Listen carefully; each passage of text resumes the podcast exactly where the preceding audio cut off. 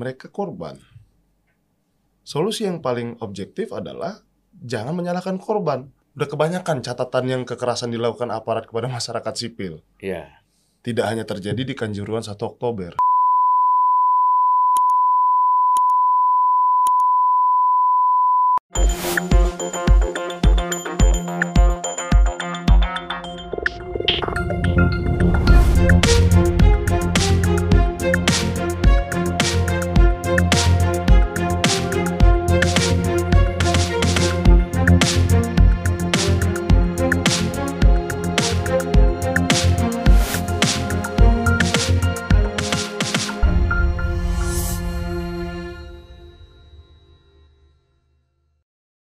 Bismillahirrahmanirrahim. Assalamualaikum warahmatullahi wabarakatuh. Waalaikumsalam warahmatullahi wabarakatuh. Salam sejahtera buat kita semua.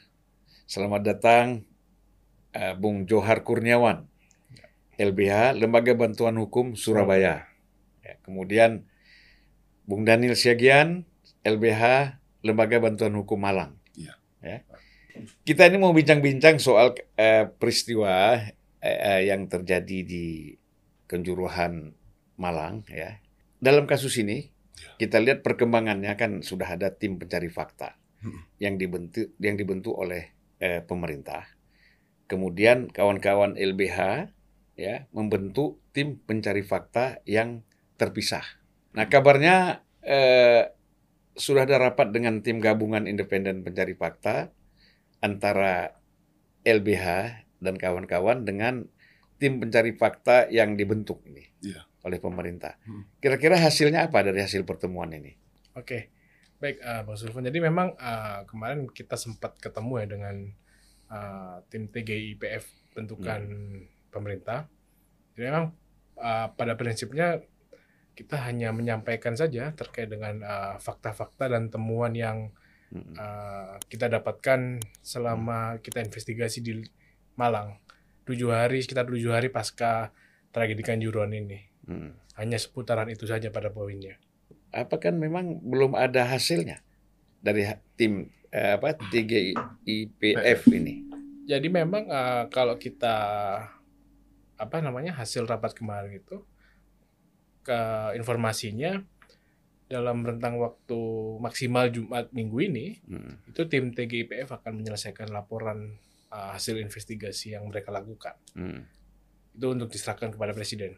Oh, tapi belum disampaikan kepada tim eh, masyarakat sipil ini. Belum, belum. Belum. Jadi sifatnya mereka itu hanya eh, berdiskusi Hmm. terkait dengan temuan apa yang kita dapat Ya. terus kemudian eh, menanyakan soal fakta-fakta yang kita dapat juga Kita di dapat lapangan. juga.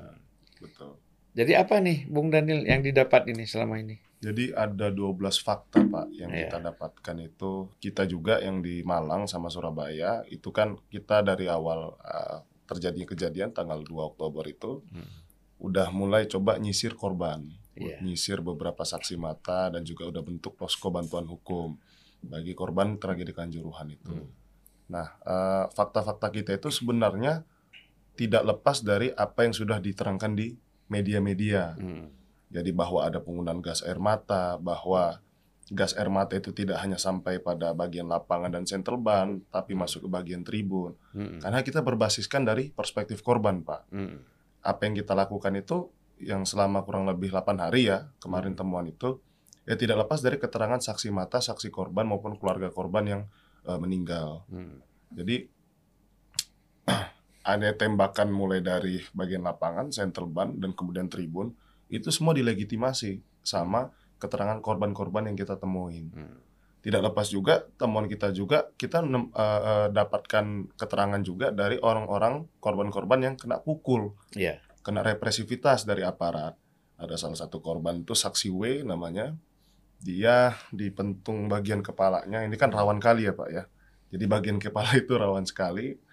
Ya, dia menjelaskan ketika eh, eh, terjadinya peristiwa itu memang sudah brutal dari kejadian dari korban Yang itu brutal siapa nih? bagian aparat dong, Pak. Masa Oh, ya, aparatnya brutal ya. Iya. Jadi itu satu. Yang kedua, ya saksi korban yang kemarin beberapa kita- dampingin ada saksi Y itu yang minta tolong aparat jangan tembakkan gas air mata itu juga Hmm. mengatakan demikian. Hmm. udah dipukul bagian belakang kanan kiri segala macam. Jadi kita nggak apa ya temuan fakta kita tidak berdasarkan dari statement mainstream dari institusi ataupun pihak-pihak terkait, Hmm. tapi berdasar langsung kepada korban. Hmm. Korban yang bagian ada yang gegar kepala, ada Iya. yang eh, apa namanya dipukul, ada yang dia eh, apa namanya meninggal. Bahkan Pak, bahkan salah satu kerabat eh, dari personil LBH Malang juga itu meninggal. Hmm. Jadi pendekatan kita basisnya Korban di dalam itu. peristiwa itu ya. betul. Gimana saat terjadinya peristiwa itu? Hmm. Apakah ada upaya menghalangi? Bagaimana aksesnya yang sempit sekali? Ya. Itu yang kita temukan di lapangan. Selain dari ada 12 temuan tadi, Pak. Eh, tapi itu informasi yang sudah beredar banyak ya. Hmm, hmm. Yang paling menyedihkan katanya gas air mata pun sudah kadaluarsa ya. Ya, Nah, terkait soal itu juga banyak saksi korban yang bilang, Mas, aku yang nggak kena gas air mata pun asapnya Hmm. itu sebak. Aduh, sebak itu sesak. sesaat. Bagian mata sama rongga Iya. hidungnya sesak. Apalagi yang kena, Mas. Hmm. Saya aja yang nggak kena saja sudah su- apa sudah se- sesak sekali pernapasan. Iya. Karena itu kan ventilasi atau ininya juga tertutup ya, agak Hmm. semi tertutup dengan kapasitas penonton yang banyak. Hmm. Ya kita lihat ini sebagai kausalitas sebab musabab terjadinya peristiwa yang luar biasa ini, Pak. Hmm. Oke, jadi langsung si apa tim kita ini masyarakat sipil ini Ya. yang di sini adalah intinya dari LBH. Iya. Ini langsung terjun ke lapangan ya Terjun ke lapangan. dan langsung konkret bicara dengan korban. dengan korban. Basis kita korban, Pak. Nah, Hmm. tapi Mas, apakah pihak tim itu juga melakukan pendekatan kepada korban-korban? Ah, kalau soal TGIPF bentukan pemerintah, kita kurang mengetahui ya, Hmm. apakah mereka juga melakukan pendekatan terpad- eh, kepada korban untuk eh, menyingkap, mengungkap kasus ini. Hmm. Tapi yang pasti, seperti yang tadi disampaikan oleh Daniel? eh, Bung Daniel, penyebab utama kepanikan ya, bukan kematian, Hmm. itu adalah gas air mata. Nah, mengapa eh, saya bisa mengatakan demikian? Karena setelah kita coba eh, Hmm. dalami video-video yang kita dapat, yang kita dapat dan sudah banyak eh, Hmm. beredar di media sosial, itu sebenarnya terlihat eh, bagaimana sebenarnya Hmm. eh, kondisi lapangan pasca pertandingan itu sebenarnya eh, sudah mulai kondusif saat eh, supporter Aremania ini sudah didorong mundur oleh aparat kepolisian yang saat itu berjaga di lorong pintu ganti. Hmm. Nah, di- eh, supporter itu eh, terpisah ke dua arah, Iya. Tribun Utara dan Tribun, Tribun Selatan. Namun entah kenapa tiba-tiba di Tribun Selatan ini gas air mata yang tembakan. Oh. Nah, pada titik itu muncullah kepanikan luar biasa. Hmm. Karena di situ berkumpul ribuan atau mungkin bahkan puluhan ribu orang berkumpul di Tribun Selatan. Hmm. Mereka ditembaki gas air mata dan itu di, di titik itulah mereka panik luar biasa Hmm. sehingga akhirnya mereka eh, berusaha menyelamatkan diri Hmm. dan pada akhirnya di situ muncul eh, kumpulan supporter yang berdesak-desakan menuju Pintu eh, keluar. pintu keluar. Dan pintu pun terkunci katanya. Tertutup ya. Kabarnya begitu. Hmm. Kabarnya tertutup. Dan itu akhirnya diikuti di tribun-tribun lain. Nah Tapi- sekarang kita mau tanya ini, yang menu- yang mengunci atau menutup pintu itu siapa itu sebenarnya? Nah itu kita masih belum bisa menjelaskan secara detail karena Hmm. seperti yang tadi disampaikan oleh Daniel, Hmm. up informasi yang kita dapat berbasiskan informasi dari korban, Ya. ya kan? Dan beberapa korban yang kita temui menerangkan eh, pintunya memang tertutup mas. Cuman siapa yang menutup mereka nggak tahu. Hmm. Informasinya begitu. Tapi kan yang nggak mungkin penonton yang nutup pintu kan. Kalau kita pakai logika ya, Betul, betul. Kalau Penonton penonton nggak sepertinya mungkin, nggak mungkin. pemain bola nggak Nggak mungkin, mungkin. ya kan?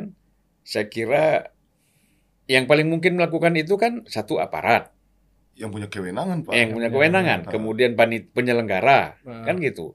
Atau Komda PSSI sana misalnya. hmm. Ya, jadi itu. Nah, Hmm. sebenarnya tinggal diinvestigasi aja tuh. Kenapa ada gas air mata, kemudian orang mau menyelamatkan diri nggak bisa, pintu terkunci kan itu. Betul. Itu itu persoalan. Ya. Nah, sejauh ini apakah sudah di kompilasikan Hmm. ya hasil tim pencari fakta dari masyarakat sipil ini, Hmm, hmm. kemudian apakah sudah disampaikan juga kepada eh, kepada pihak pemerintah TGIPF. ah, TGIPF? Kalau untuk hasil kita kan masih temuan awal Pak. Mm-mm. Jadi tidak serta merta tujuh hari blok hasilnya enggak. Hmm. Karena kita pasti perlu mencocokkan kembali keterangannya perlu kita sisir lebih banyak lagi di bagian-bagian mana yang dia eh, krusial atau yang fatal. Ya, Karena kita juga kan masih ini saya baru dikabarin ada dari Pasuruan korban itu ternyata belum terdata. Mm. Ya ter- soal data kan hanya angka, tapi ada nyawa dan orang-orang yang kena represivitas ini yang perlu bagaimana pertanggungjawabannya. Karena Iya. eh, temuan awal kita tadi Pak itu Bang nggak enak kan manggilnya Pak kayak terlalu tua kali gitu. Iya, iya. Temuan awal kita itu juga masih perlu pendalaman juga. Iya. Salah satunya bagaimana eh, pola represivitas itu ataupun eskalasinya itu Mm. bisa meningkat. Karena banyak tembakan itu karakteristiknya juga nggak cuma ke lapangan, ke tribun. Mm. Saya nemuin- kelihatan itu kan asapnya di tribun kan? Iya, Mm. Kita nemuin salah satu saksi korban yang suami dan anaknya meninggal. Mm. Ya kita loh mas nggak turun ke lapangan, kita nggak turun ke bagian supporter kok ditembakin. Iya. Jadi pertanyaannya kan sebab musabab ini harus kita lihat kausalitasnya pak. Mm. Tidak bisa eh, hanya karena kepanikan dan kurang oksigen saja yang yang menyebabkan kematian. Tapi ada kausa awalnya, penyebab awalnya yang kita kita tekankan di situ. Ada yang melakukan kelalaian, ada yang tidak melakukan pencegahan ataupun mitigasi. Hmm. Itu yang kita sorot, Pak. Tapi apa nggak yang kita rasakan atau kita lihat itu kalau begini ya? Iya, Pak. Justru yang panik itu mungkin aparat ya. Kepanikan itu kan yang menyebabkan mereka menyemprot itu ke tribun. Itu kan panik sebenarnya. Apa satu bisa sengaja kan gitu. Iya, iya. Itu kan ada unsur kesengajaan. Hmm, hmm. Kedua ada unsur kepanikan. Misalnya dia khawatir nih orang-orang di tribun kalau turun juga ke lapangan ya menekan aparat, Hmm. mereka juga bisa jadi korban yang lebih Hmm. besar. Misalnya ini kita kan bicara objektif ya. Hmm. Oke. Gitu. Bisa saja seperti itu. Hmm. Nah, tapi apakah itu ya nanti kan tim pencari fakta bisa menjelaskan Betul. apa betul mereka panik kan gitu Hmm, hmm. atau ada unsur kesengajaan. Tapi yang jelas begini, Pak. Kalau bagian aparat panik, mereka kan dipersenjatai. Ya, dan mentalnya sudah siap lah. Betul. Hmm. Nggak bisa disamakan dengan Hmm. masyarakat sipil yang Ya, hanya niatnya nonton ya. ataupun yang tidak terlatih untuk melakukan peng- pengendalian massa ataupun huru hara. Jadi kita tutup itu aparat panik itu. Pada, saya belum punya kapasitas Pak di situ. Tapi kalau kita lihat aparat kan dipersenjatai, dikasih eh, apa namanya peralatan pengendalian massa, Ya. gas air mata. Tapi terkait aparat panik kita nggak punya kapasitas Pak untuk menjelaskan itu. Itu psikolog ya. Psikolog yang lihat. Dan seharusnya mereka sudah terlatih Ya, menghadapi kondisi-kondisi yang iyalah. uh, mungkin kalau ada beberapa pembagian kondisi mungkin situasi merah.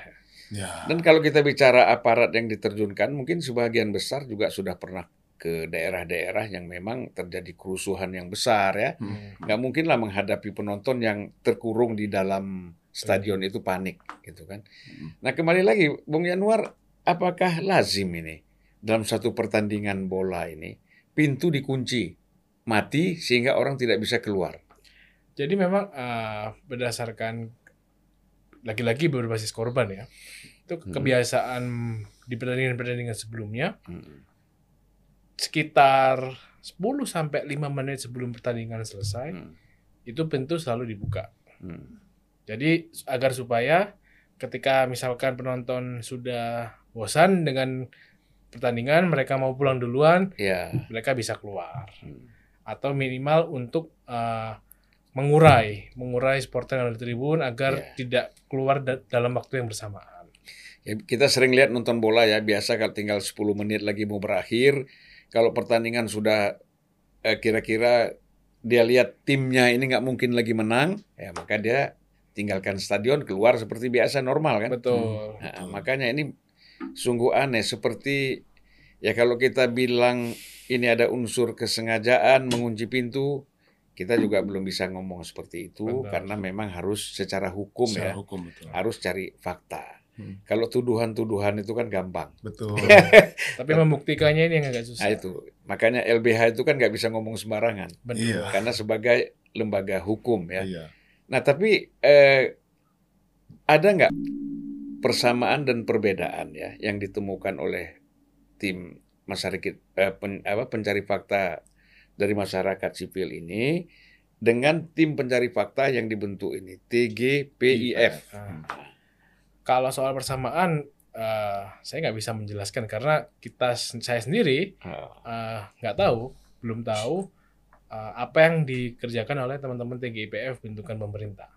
Jadi kalau Bang Zulfan menanyakan apakah ada persamaan, eh, saya belum bisa mengonfirmasi hmm. karena eh, sejauh ini kita belum tahu hal-hal apa saja yang menjadi fokus Iya, TGIPF. Sementara mereka sudah tahu apa yang kita temukan tadi selama tujuh hari ini. Udah kita laporkan kan ke mereka? Sudah kita berikan temuan fakta. kita hanya fakta. menyampaikan saja belum memberikan laporan saja. Ya, belum Temuan sampai kesimpulan akhir lah ya. Belum. Tapi sebenarnya eh, tragedi ini eh, berpotensi me- membuat eh, psikologis tidak hanya supporter Aremania ya, Hmm. tapi supporter mungkin supporter klub-klub bola yang lain. Hmm. Ini memu- berpotensi memunculkan trauma besar karena bagaimana mungkin eh, sepak bola sebagai salah satu hiburan rakyat Hmm. Ini menjadi ruang yang berbahaya di saat eh, aparat keamanan yang seharusnya memberikan ruang aman Hmm. justru malah merepresivitas uh, supporter Iya. yang ada di lapangan. Ini tentu uh, berpotensi untuk orang banyak orang untuk takut datang ke stadion. Mungkin tidak semua orang tapi Iya. akan banyak orang yang uh, merasakan dampak trauma Iya, ini. Trauma ya.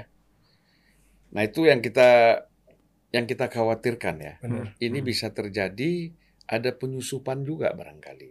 Ada unsur-unsur kesengajaan dari apakah ada aparat tidak mengerti, Hmm. penonton tidak mengerti, official juga tidak mengerti, tiba-tiba ada yang menyusup, menciptakan situasi kacau misalnya, Hmm, hmm. Ah, ya kan? Itu bisa ada kemungkinan itu nggak, Pak Bung Nanil?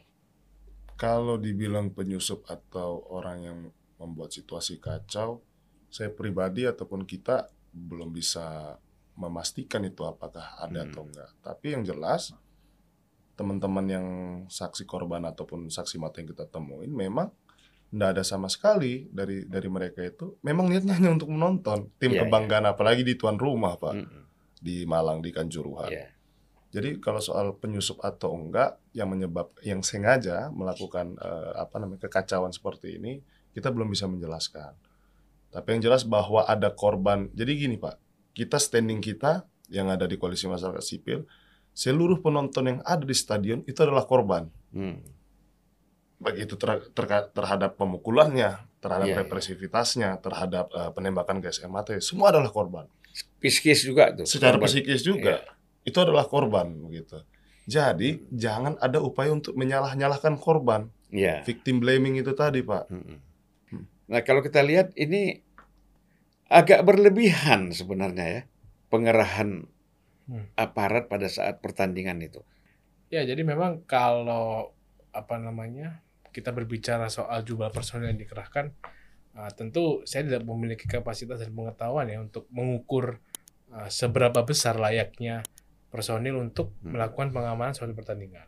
Hmm. Namun di fase ini uh, yang memang banyak disayangkan oleh banyak pihak, mengapa mereka uh, menembakkan gas air mata ke arah tribun? Hmm. Dan di sini juga saya, eh, saya menegaskan eh, kalau kita lihat eh, keterangan pihak kepolisian beberapa hari ini, mereka menyanggah bahwasanya gas air mata tidak mematikan. Hmm. Di titik itu kita sepakat. Ya. Namun, Tapi kalau gas air, ma- air matanya te- kadaluarsa bisa mematikan kan? ah itu saya nggak bisa menjelaskan karena saya bukan ahlinya.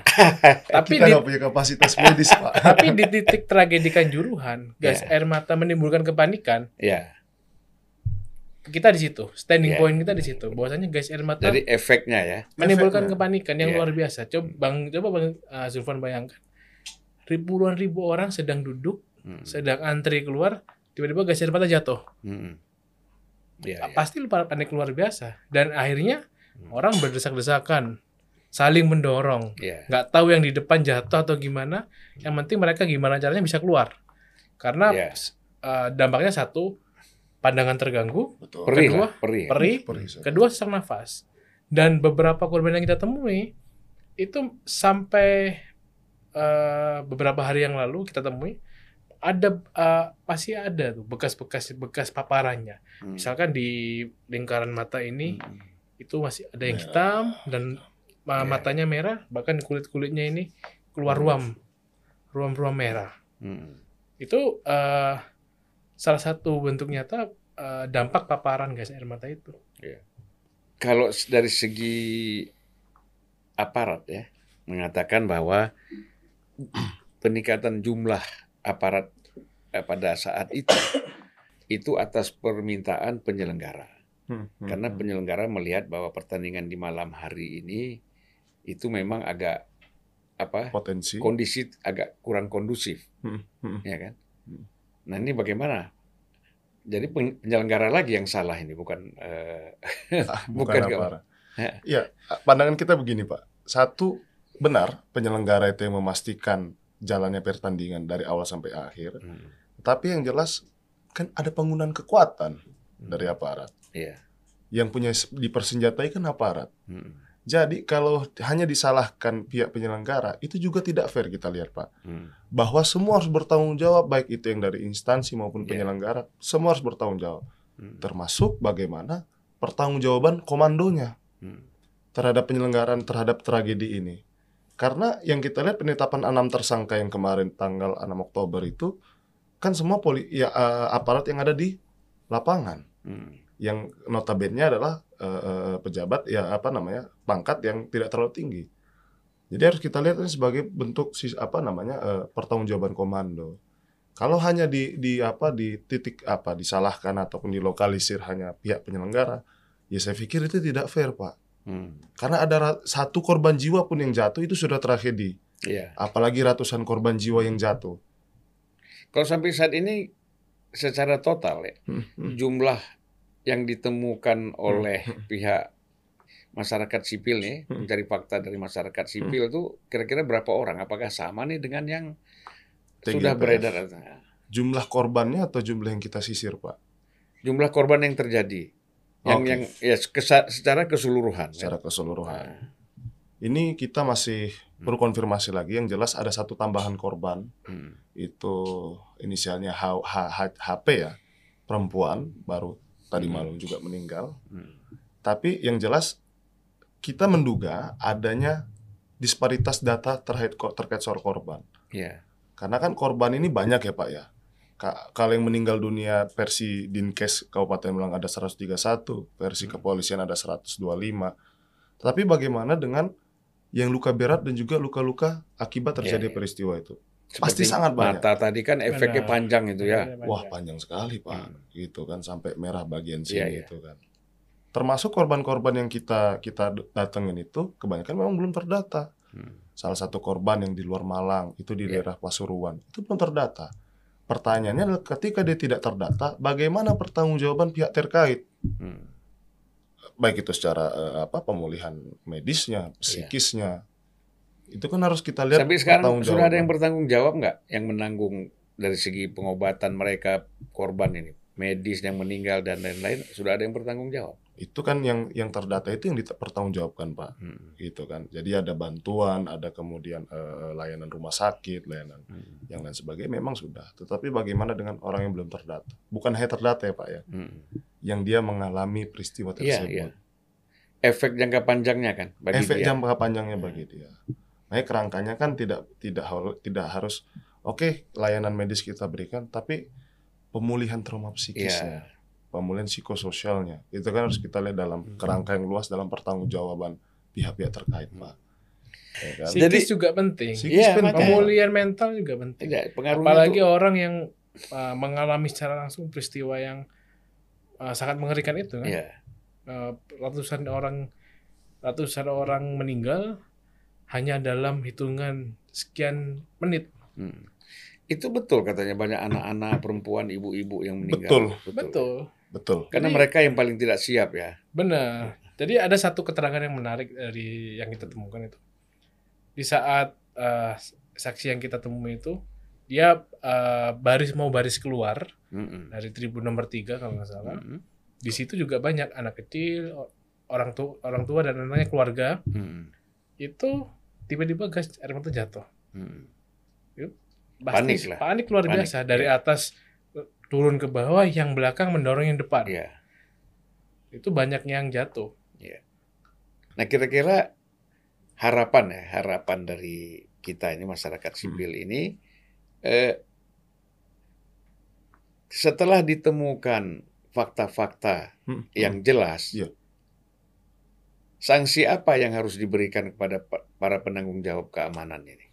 Nah, yang jelas kalau kita lihat ya Pak, ada beberapa 20-an ya beberapa anggota yang terperiksa ya, anggota aparat yang terperi- di, yang diperiksa di eh, kode etik. Yang jelas begini, sanksi administratif itu tidak bisa menghapuskan atau mengkaburkan pertanggungjawaban pidananya, Hmm. tidak bisa mengkaburkan pertanggungjawaban komandonya. Hmm. Maka tidak cukup hanya kita berpandangan ya Pak ya, secara objektif, tidak cukup hanya memberikan sanksi administratif terhadap eh, pejabat keamanan ataupun apar keamanan yang pada saat itu memiliki keterkaitan, dugaan keterkaitan terhadap terjadinya peristiwa itu. Hmm. Karena kalau hanya mutasi ataupun hanya demosi begitu kan, tanpa ada ini kan kita lihat harus lihat dalam kacamata keadilan bagi korban Pak. Hmm. Itu yang harus kita pahami seka- sama- eh, sampai sekarang ini. Tidak boleh hanya diberikan sanksi administratif saja. Hmm. Dan sanksi administratif tidak bisa secara hukum menghapuskan pertanggungjawaban pidananya Hmm. apabila ada dugaan tindak pidananya Hmm. ataupun pelanggaran di luar pelanggaran hukum. Hmm. Begitu. Nah, Pak Mahfud itu mengatakan bahwa ini seperti ada lempar saling melempar tanggung jawab ya.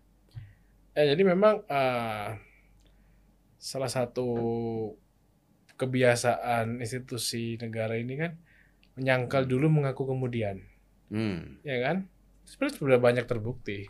Gimana waktu awal kejadian Kapolda mengatakan eh, sesuai SOP, tidak ada perintah penembakan gas air mata. Beberapa hari Iya. kemudian berubah lagi keterangannya. Ada yang memerintah, ada yang memerintahkan begini begini begini. Hmm. Yang pada intinya mengakui.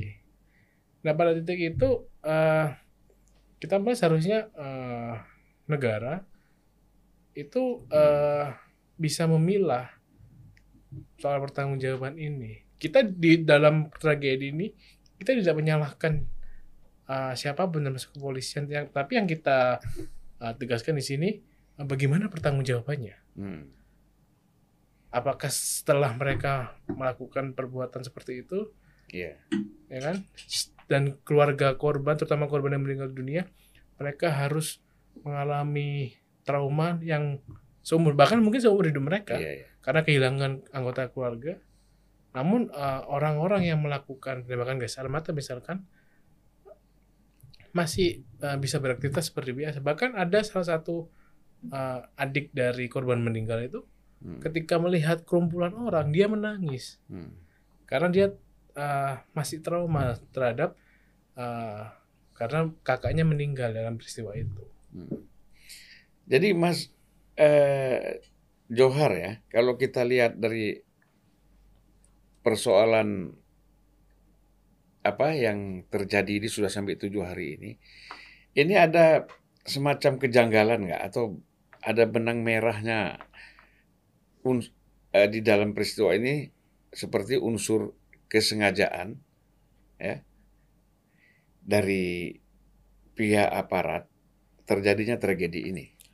Ya, jadi memang salah satu kejanggalannya adalah ada beberapa uh, terutama kepolisian mencoba untuk uh, mengaburkan fakta dengan uh, menaikkan berita ditemukannya Hmm.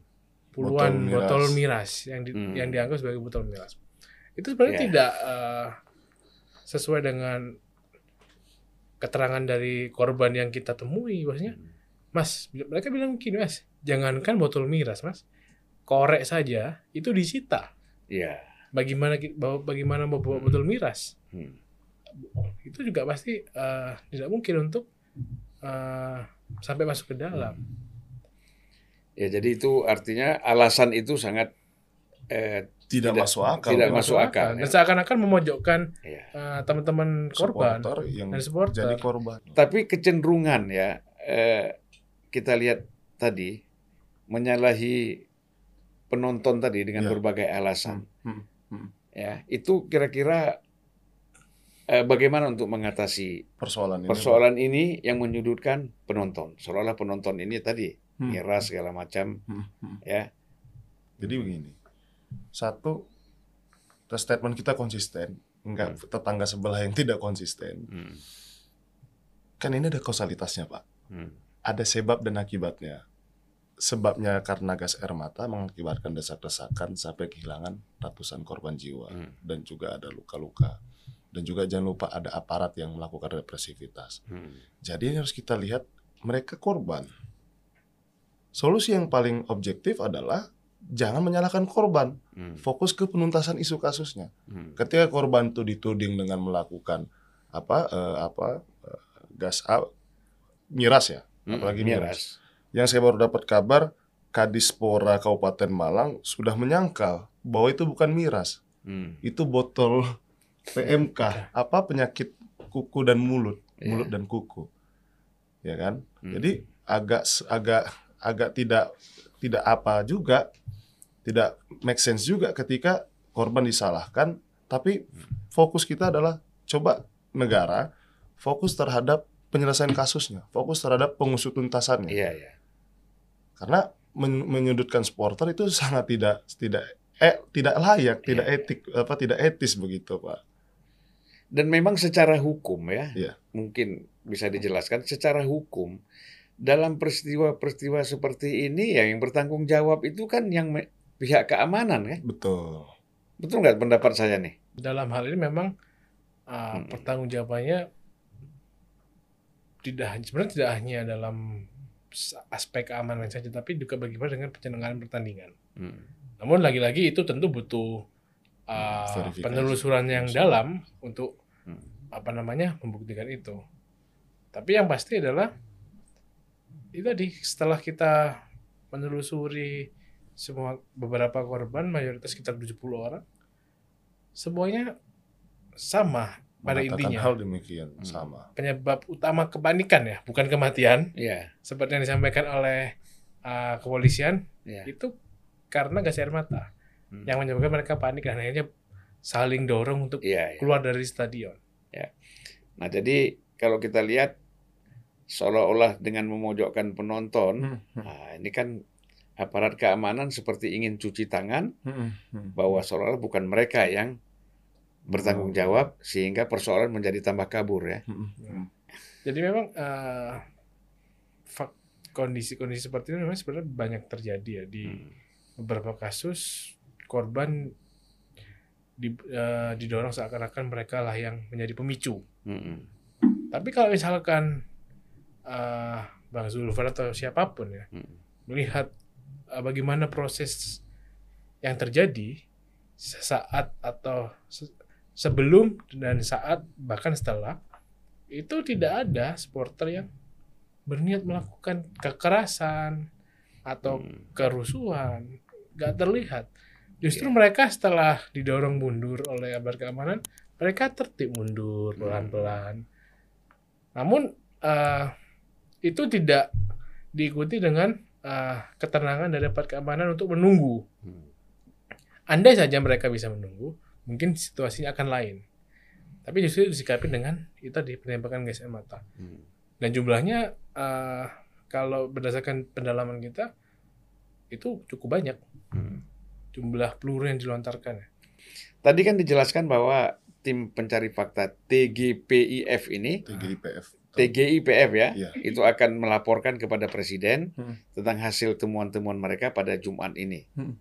Nah, ya kira-kira yakin nggak secara optimal bahwa kerja yang sangat singkat lalu sudah dilaporkan kepada presiden?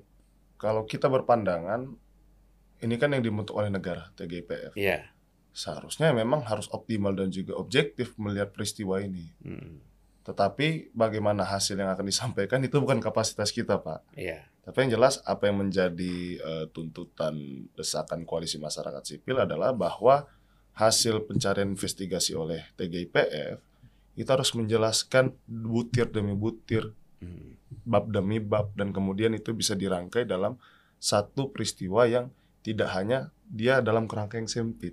Tapi waktu ketemu itu belum sempat disinggung-singgung kira-kira apa yang mau dibawa ke presiden itu. Kalau itu kita belum ada pembahasan itu karena kita hanya menyampaikan temuan fakta kita di Ke lapangan. Pak Mahfud ya. Tidak, kita kemarin ke Pak Doni, terus ada Pak Akmal, ada Pak Laude Syarif. Itu beberapa yang kita tahu, tapi yang lain kita Itu di mana? Di di institusi apa itu? di kantor Kemenkuan Polhukam, Pak. Oh ya. ya. Iya. Sebenarnya waktu semalam kita ketemu beliau ada. Cuman Oke. uh, sebelum rapat dengan kita, beliau juga rapat dengan uh, yang lain Hmm. dan mungkin ada agenda lain sehingga mereka, uh, beliau sebelum kita rapat dengan mereka, beliau sudah keluar dari ruangan. Jadi kesimpulan eh, dengan tadi ya eh, dengan staf Menko Polkam itu kira-kira ada kan pasti kan dalam ketemu kan nggak mungkin ketawa-ketawa aja kita kan, Hmm. ya kan ngobrol-ngobrol ngopi-ngopi karena ini kan masalah penting. Hmm. Nah kira-kira apa yang diharapkan juga oleh mereka dari tim masyarakat sipil? Eh, sebenarnya uh, yang mereka tanyakan hanya seputar soal apa temuan yang kita dapat dan bagaimana fakta peristiwa berdasarkan uh, hasil temuan kita. Hmm. Poin besarnya di situ sebenarnya.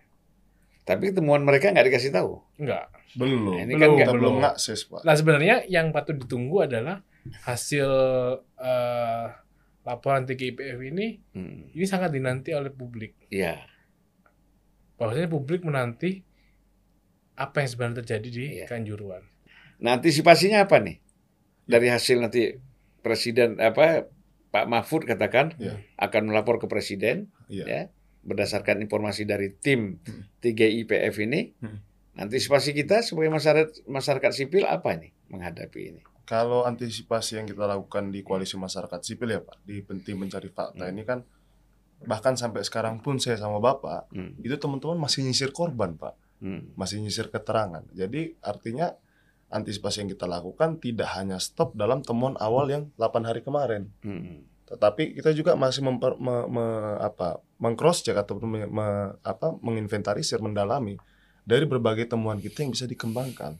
Ya artinya kerja dari tim masyarakat sipil tidak bergantung kepada hasil ini kan gitu. Betul. Iya kan? dong. Iya. Ad- ad- dia sudah melapor ke presiden pun itu urusan lain, tetapi terus tetap mendalami mencari yang objek seobjektif mungkin Betul. dan kebenarannya juga harus pasti kan Harus gitu. dibenar- Selain Ya. mencari fakta juga di koalisi masyarakat sipil, kita mendampingi korban, Pak. Iya. Jadi artinya ada kerja-kerja yang tidak hanya selesai di TGIP, yang kalau ke TGIPF hanya Hmm. sampai hari apa tuh kalau nggak salah.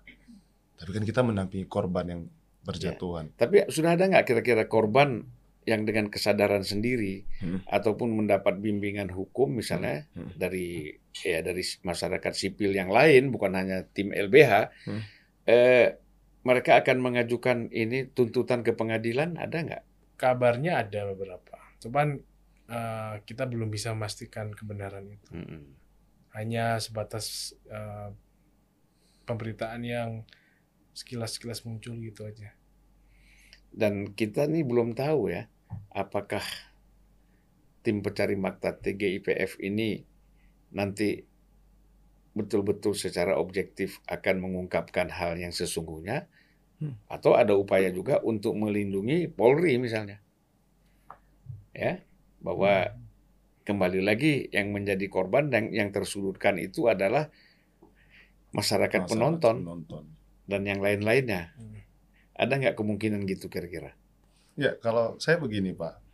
Terkait soal temuan TGIPF, Hmm. ya seharusnya dia harus objektif. Harus secara Hmm. luas dalam kacamata luas bagaimana melihat tadi lagi ya, lagi-lagi kausalitas dari penyebab terjadinya peristiwa luar biasa ini. Kalau untuk melindungi beberapa institusi terkait, saya pikir kurang fair juga. Hmm. Karena yang memiliki kewenangan, yang memiliki pertanggungjawaban, yang memiliki apa ya, yang memiliki kuasa untuk menyuruh melakukan ataupun yang memiliki kuasa untuk mencegah terjadinya peristiwa tersebut, ya harusnya kita lihat secara kerangka yang fair. Tidak hanya dalam layer pertama, tapi layer yang bertingkat ataupun layer di atasnya, Pak. Jadi bisa kita simpulkan kalau bicara tanggung jawab Hmm. dalam peristiwa ini Hmm. karena berkaitan dengan keselamatan Iya, betul. eh, penonton dan yang lain-lainnya. Ini kan pasti tanggung jawab utama kan ada di, di aparat keamanan kan. Ya. Bisa kita simpulkan seperti itu. Nah, kira-kira upaya apa yang harus dilakukan untuk kita ini hal-hal seperti ini tidak terulang lagi gitu. Oke, ini sebenarnya kritik tegas yang konstruktif, Pak. Iya. Bahwa kita di LBHI Surabaya, Malang, udah kebanyakan catatan yang kekerasan dilakukan aparat kepada masyarakat sipil. Iya.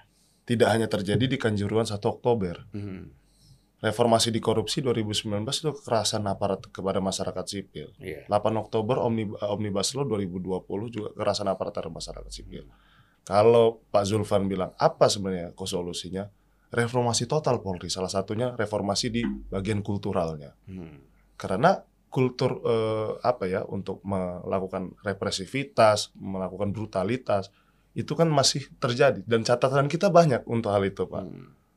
Maka catatan terhadap kekerasan itu salah satu kritik yang konstruktif kita lakukan adalah ini dokumen negara loh Pak. Perkap Polri nomor 8 tahun 2009 tentang implementasi prinsip hak asasi manusia anggota Hmm. kepolisian. Dan jelas ada larangan untuk melakukan tindak kekerasan yang yang itu bersifat penyiksaan. Hmm. Jelas ada larangan tidak boleh arogan. Jelas ada larangan tidak boleh terpancing oleh eh, apa namanya situasi kondisi, Hmm. tidak boleh mengejar. Jadi Kalau sekarang kan bukan mengejar, kita lihat sedih sekali ya. Sebahagian bilang di Iya. Malang itu ini pembunuhan massal, Iya. Pak. Sebahagian yang bilang seperti itu. Ada yang dipojokkan ke satu sudut, dikubukin rame-rame sampai luka, kepala berdarah-berdarah. Itu kan kita lihat. Jadi Betul. ya kalau kita lihat, kita nggak tahu ya dari mana kita harus memulai Mm-mm. memperbaiki tadi secara kultural Ya, eh, aparat keamanan kita sehingga lebih punya apresiasi lah ya eh, terhadap apakah namanya mahasiswa atau masyarakat, Masyarakat sip- sipil. masyarakat sipil ya. Kalau ini tidak ada kan saya kira terulang-ulang terus pasti siapa pun Kapolrinya, siapa pun Kapoldanya, Hmm. siapa pun Kapolresnya, Hmm. ini pasti akan terulang terus ya. Ya. Jadi memang tadi reformasi total itu bukan sekedar untuk mem- mem- secara administratif ya. kita memperbaiki cara kenaikan pangkat ya kan Hmm. Nah, atau strukturnya tetapi kan mental manusianya ya. Mental manusianya, Pak. itu Begitu. problem ya Problematikanya di situ, Pak. Hmm. Bahwa penyiksaan itu tidak lepas daripada perlakuan represivitas dan juga kekerasan dari aparat. Iya. Dan catatan kita banyak soal itu, Pak. Gak hanya setahun dua tahun ke belakang, bahkan 10 tahun ke belakang banyak begitu. Iya. Yang terjadi di masyarakat sipil serangannya. Iya, Bung Johar ada Teman, tambahan Ya, jadi memang eh, terkait reformasi Polri memang sebenarnya sudah banyak digaungkan ya. ya. Yang mana eh, seharusnya kepolisian sebagai pelindung masyarakat bukan mengedepankan eh, pendekatan keamanan, tapi bagaimana mereka eh, bisa memahami bagaimana pendekatan sosial eh, masyarakat, terutama eh, di tragedi Kanjuran ini, ya, mana memperlihatkan mereka lebih mengedepankan eh, pendekatan keamanan. Hmm. Padahal saat itu eh, sedang tidak dalam kondisi yang membahayakan dan masih sebenarnya masih bisa dapat dikondisikan jika manajemen pengamanannya eh, cukup baik. Hmm. Bukan Mitigasinya. mitigasinya baik tidak ujuk-ujuk langsung penembakan gas air mata. Tujuannya untuk mengendalikan dan membubarkan konsentrasi massa. Namun akibatnya Iya, jatuh iya. korban ratusan jiwa. Ya makanya kalau kita lihat kan tindakan-tindakan oknum aparat ya di dalam eh, menghadapi gerakan masyarakat sipil ini itu kalau kita lihat seperti ada rasa kebencian yang luar biasa. Nah ini kita nggak tahu apakah ada yang mengarahkan. Ya kalau kita lihat itu mahasiswa dipukuli, diinjak-injak ya sampai digotong-gotong habis itu dilempar. Ini saya kira eh, menyedihkan ya di negara kita sebenarnya kita dikenal sebagai masyarakat timur, masyarakat yang memang sebenarnya harus lebih persuasif Hmm, hmm. terhadap eh, manusia sesama manusia ya. Iya. Tetapi justru yang kita lihat kalau pendemo-pendemo itu kan seperti dilakukan seperti binatang aja. Ya, tendang sana, sepak sini. Nah, Bayangkan anak kurus kecil itu diangkat digebukin rame-rame ya pasti mati lah. benar. Paling tidak pingsan dan nasib aja kalau dia tidak mati kan. Hmm, hmm. Nah, ini dasar apa ini sebenarnya yang harus apa yang kita lihat mem- yang melatar belakangi ini? Ya, yang jelas kalau saya berpandangan begini Pak, ada dua perspektif mengenai keamanan itu sendiri. Ada yang dia bersifat state securities dan juga human securities. Nah, terjadinya kekerasan ataupun eh, tindak penyiksaan maupun tindakan brutalitas itu kan seolah-olah demi atas nama keamanan Hmm. negara, nyawa orang boleh seolah-olah Pak ya, Ya, boleh dicabut, boleh dihilangkan. Seolah-olah jiwa tubuh manusia itu boleh dipukulin sampai bengap babak Hmm. Maka seharusnya dasar yang paling paling eh, apa namanya harus di akar masalahnya ya kan, mulai dengan pendekatan yang bersifat human securities, pendekatan bersifat berbasis keamanan manusia, keselamatan jiwa manusia. Tidak hanya bersifat eh, apa ya, karena ada me- memiliki kewenangan, memiliki dipersenjatai gitu kan dengan tameng segala macam, seolah-olah boleh membenarkan dasarnya yang jelas kalau kita ngacu di peraturan negara gitu kan ada banyak dokumen-dokumen negara yang menjelaskan bagaimana perlindungan terhadap martabat manusia wabil khusus di hak asasi manusianya Hmm.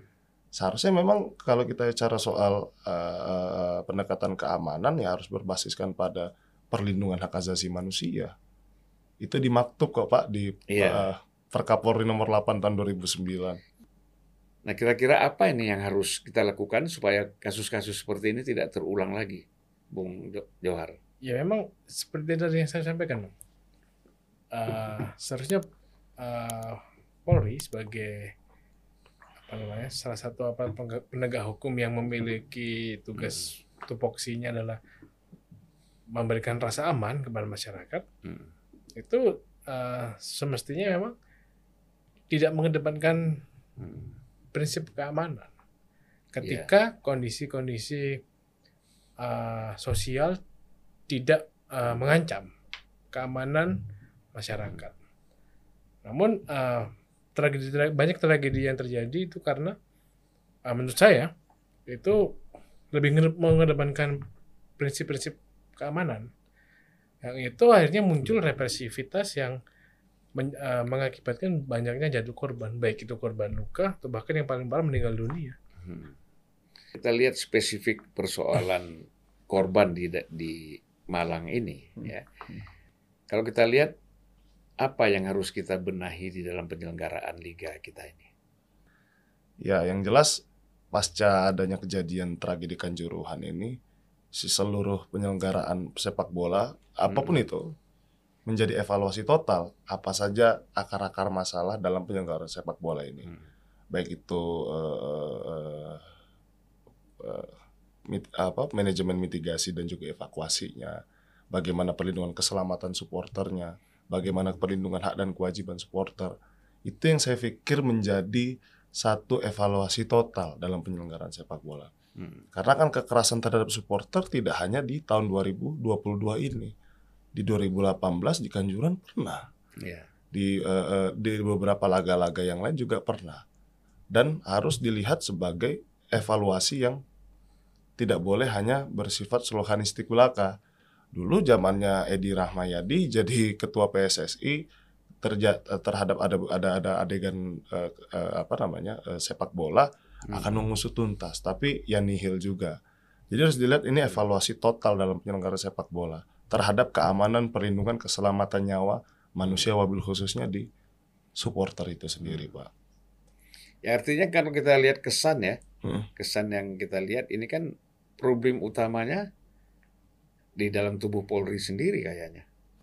Kalau kita bicara aspek keamanan, Iya. nah itu kan memang ada di tubuh Polri, nggak mungkin diserahkan kepada yang lain. Betul. Saya Kan- lihat beginilah, saya ambil contoh. Saya juga beberapa kali nonton bola di luar negeri misalnya. Hmm. Di Singapura, Malaysia, di Eropa Iya. misalnya ya. Hmm.